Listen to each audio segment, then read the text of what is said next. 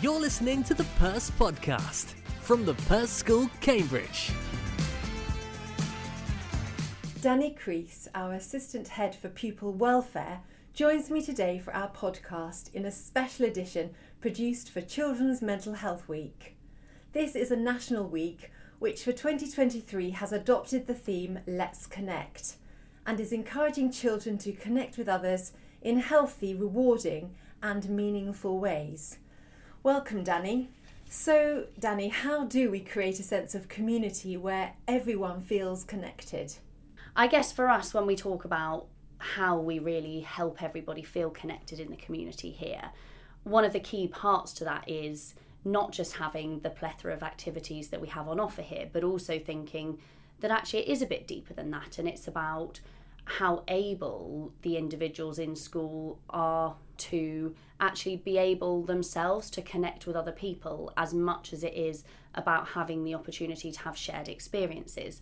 A lot of the time for us, it's thinking, how do we make sure that we invest um, in time where people can connect? So, whether that is they might connect at a music group or a sports club or a Lego club or the neurodiversity group. I think we're very good as a school at making sure that we do invest um, in having a really wide range of activities that allow people to connect with other people in the community. And that's not easy sometimes. It means that we're juggling lots of different activities and schedules and that we're busy. And so we're coupling that with making sure that we then also have time to just listen and sit down and ask questions and find out about people as individuals. So many parents will know that tutors schedule one to ones with their tutees, and scheduling that time again just balances, I guess, spending time with friends and peers and teachers doing activities and, and feeling connected through those shared experiences but also being able to then just one on one ask questions and listen um, and get to know what's going on for that person individually so they feel valued, they feel invested in, they feel very heard um, in that distraction free environment. It's interesting that you talk about being heard there because some people are very extrovert, so you know maybe they find it easier to connect when they have those shared experiences and shared interests. But for other people, perhaps more introverted personalities, they might really struggle in those kind of situations. Yeah, absolutely. And I, I guess one of the challenges is figuring out what works for everybody. And part of that is what works for them as an individual. So you're right, sometimes in a big group, you might have people who are keen to take a back seat and listen more and might therefore come away with a sense of actually, I don't feel very heard and I don't feel like people ask me questions. I've kind of absorbed a lot. So it's important that we find a way of listening to everybody that works for them. Um, but I guess also, even for those people who find they are more extrovert and more comfortable in expressing, you know, their feelings, their thoughts, their views, whatever it might be, that they also see that balance then of that sort of scheduled time one on one so that they know they're valued for them as an individual, but also maybe that we're modeling to them how they can connect with other people because in a community like this we're looking to foster interactions between everybody. So it's not just within our friendship group where sometimes that can be forged quite early on and we can feel quite comfortable and they're quite easy relationships that actually within any community what we're looking to achieve is is that level of respect and value for everybody in that. Um, and i guess a lot of our work around inclusion at the moment will sometimes be in lessons to highlight and say please remember let's make sure if we've got group work that everybody should be having a voice in this conversation not just the people who might lead the conversation to start with. So i guess again by making sure that we have those opportunities for everybody but also allow them all to learn that in order to connect with people they will have to adapt what works for them to what other people need around them. How do you uh, dani in your work encourage children here to build healthy friendships? There's no one answer to that. I guess, you know, you look at when when children are first born and they're going to go through that whole journey to adulthood where you know they themselves are they're developing they're learning more about themselves and what works for them so when we talk about healthy friendships part of that is figuring out for them themselves what healthy looks like for some children you know that will look like a really big friendship group where they're very active For others, that will be a much smaller friendship group um, where they might be doing sort of more quiet things.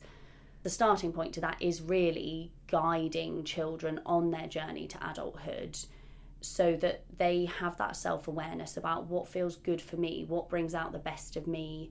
You know, I might have been with a friendship group where I felt like I could flourish and we were all bringing out the best of each other. And at some point, as they grow up, that might change and, and friends might develop different interests or go through different periods at different times. I think certainly we see that at the upper school, where, you know, sort of year eight, year nine, people do grow and change and part of knowing what that healthy friendship is i guess is being able to be confident in what you need and aware of what you need from your friends but also then having the skill set to adapt maybe um, and to branch out and make new connections with different people and different activities and friends so that you then are able to navigate those so i think our job isn't an easy one and it's very much working in partnership, I guess, with the whole support network around children to make sure that they're guided through that process as they're growing up. They're not they're not going to get things right first time. They're not going to know how to respond to every situation in front of them. But our job as a whole around them is to make sure that they can have those conversations. They can reflect on what it is they want, and then they can have that skill set, I guess, to move forwards and you know navigate, adapt to the situation, and make the changes they need to that feel right for them and that are healthy for them. When children are younger and learning how to make friends, parents have a role to play in helping their children to develop those friendships, perhaps through things like organising playdates. But as their children get older, the role of the parent changes as the children become more independent. So, how can we help and support parents to get that balance right? I think just coming back to the starting point, there's certainly, you know, a view out there that I think lots of us revert to when children are younger of thinking, well, they need more support at that age. Um, you know, they're much younger, they might need more input from people around them just to cover some of their basic needs as well.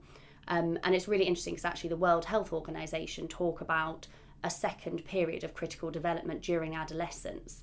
And I think that's a particularly hard one because they are that much more independent and capable. And, and part of their journey is, I guess, very much on creating that independence, detaching themselves a little bit from primary caregivers and adults around them and relying on those peer interactions more readily than they would have done before. And that can lead us into a sense of they can navigate all of this themselves. But actually, I think probably a lot of the schools of thought would be they all need equal input, but it's the way that we input that might be different.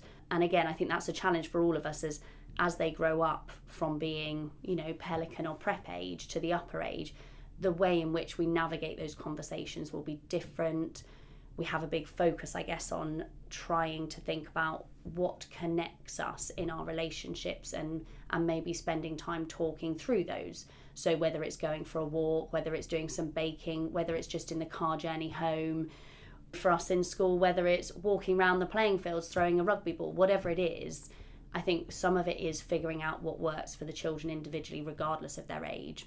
But maybe the second thing is as they get older acknowledging sometimes that they want less direction and clear sort of this is what you should do or how you should navigate it.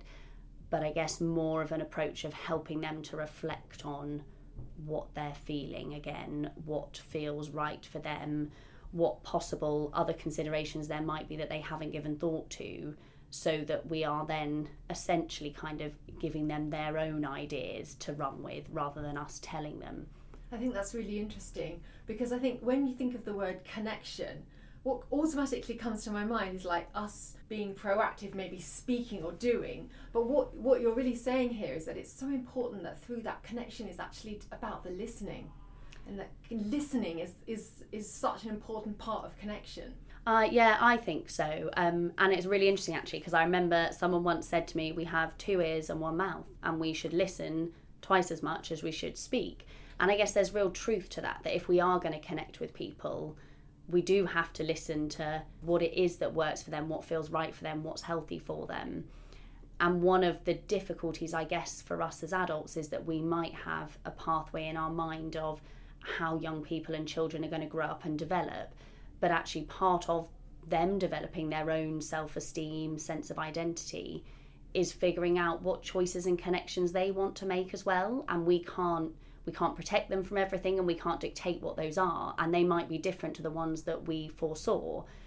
But part of our challenge is very much, I guess, listening and working with them.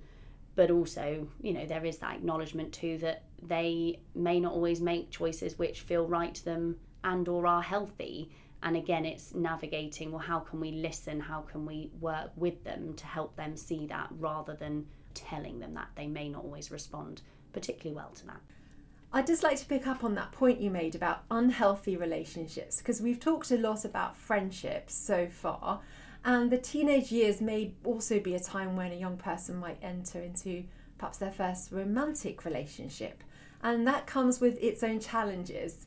So, what advice can you give to parents about how they can best support children through this chapter, which can be quite intense for some children, perhaps being in love for the first time? Yeah, and I think we all remember, don't we, that first romance, whether it was a, a full committed relationship or whether it was an infatuation with someone where you just, you know, hang out and go for a walk sometimes or message each other.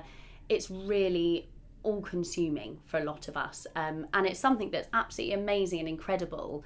But there are always those potentials to make mistakes or not quite realise the consequences of, of some of those relationships. So, from our experience in school, I guess a lot of it again is about having that opportunity to kind of you know talk through what their experiences are how they're feeling how they're finding things try and encourage that bit of balance. So I guess again, you know, coming back to Children's Mental Health Awareness Week, it's all about making connections. Well, is part of growing up and, and encountering first romantic relationships. Is it about helping them to make those new connections in a romantic way rather than perhaps a platonic way, but in a way that has balance so they don't lose the connections that might already be there for them in their lives? I think certainly that's something we hear from parents and, and pupils themselves is that complete feeling of just love and adoration and excitement can lend itself to becoming very fully committed to that relationship and perhaps overly so, which then means, you know, do you then lose the connection and the sense of belonging and purpose that you have in other connections? So I think our advice would be very much on kind of maintaining all of those the other thing, we've talked a lot about emphasizing listening and talking and identifying what feels right and what feels good for you. And I guess that's no different in a romantic relationship to a friendship. It's just that the the romantic relationship might be a very new experience. And so a lot of the time it's kind of adapting to that and having the support and being guided through that process rather than just assuming again because they're a bit older because they're more independent generally because they want their own time and space we all know teenagers don't always like to open up to adults but we need to be able to kind of support them and guide them through that journey because they are just learning and that difference between what's a healthy relationship and what's an unhealthy relationship there are some key categories that we could all say, you know, an abusive and manipulative relationship is not going to be a healthy one. It's about them learning for themselves too what feels healthy and right to me as much as something that generically we could talk about. That's really interesting actually because I think you're talking about, you know, we're all learning and even as parents we're learning as well because, you know, as parents your children might be going through this stage for the first time and as parents there's no manual. We've not done it before either. So we're all learning together not just the children but their parents too. And i think it, like you say it's really important that we do just see this as a journey and we don't beat ourselves up about it if we kind of maybe get something wrong. Oh absolutely. And and i think communication is at the heart of so much whether it's you know parent to child communicating teacher to pupil whether it's you know two children in that first romantic relationship together and them having that ability to again connect with each other openly and be vulnerable and express their emotions but in a safe way. Sometimes when we are a bit fearful that's when that connection can actually drive disconnections so it might be that we shut down conversations and don't feel able to express our true emotions because we need to protect ourselves or it could go the other way where sometimes people might feel so vulnerable in those first romantic relationships that there's lots of intensity and desire to talk about things and emotions and you know a real intensity to it that then can again drive disconnection from that person but also lose connections to other ones that were previously there. So i think yeah you're absolutely right there. It is we're all sort of learning on that journey and i think communication and, and being able to express things and be vulnerable is a really key part of that Dani, thank you ever so much. Very insightful and, as always, really, really helpful. Thank you. Thank you for having me.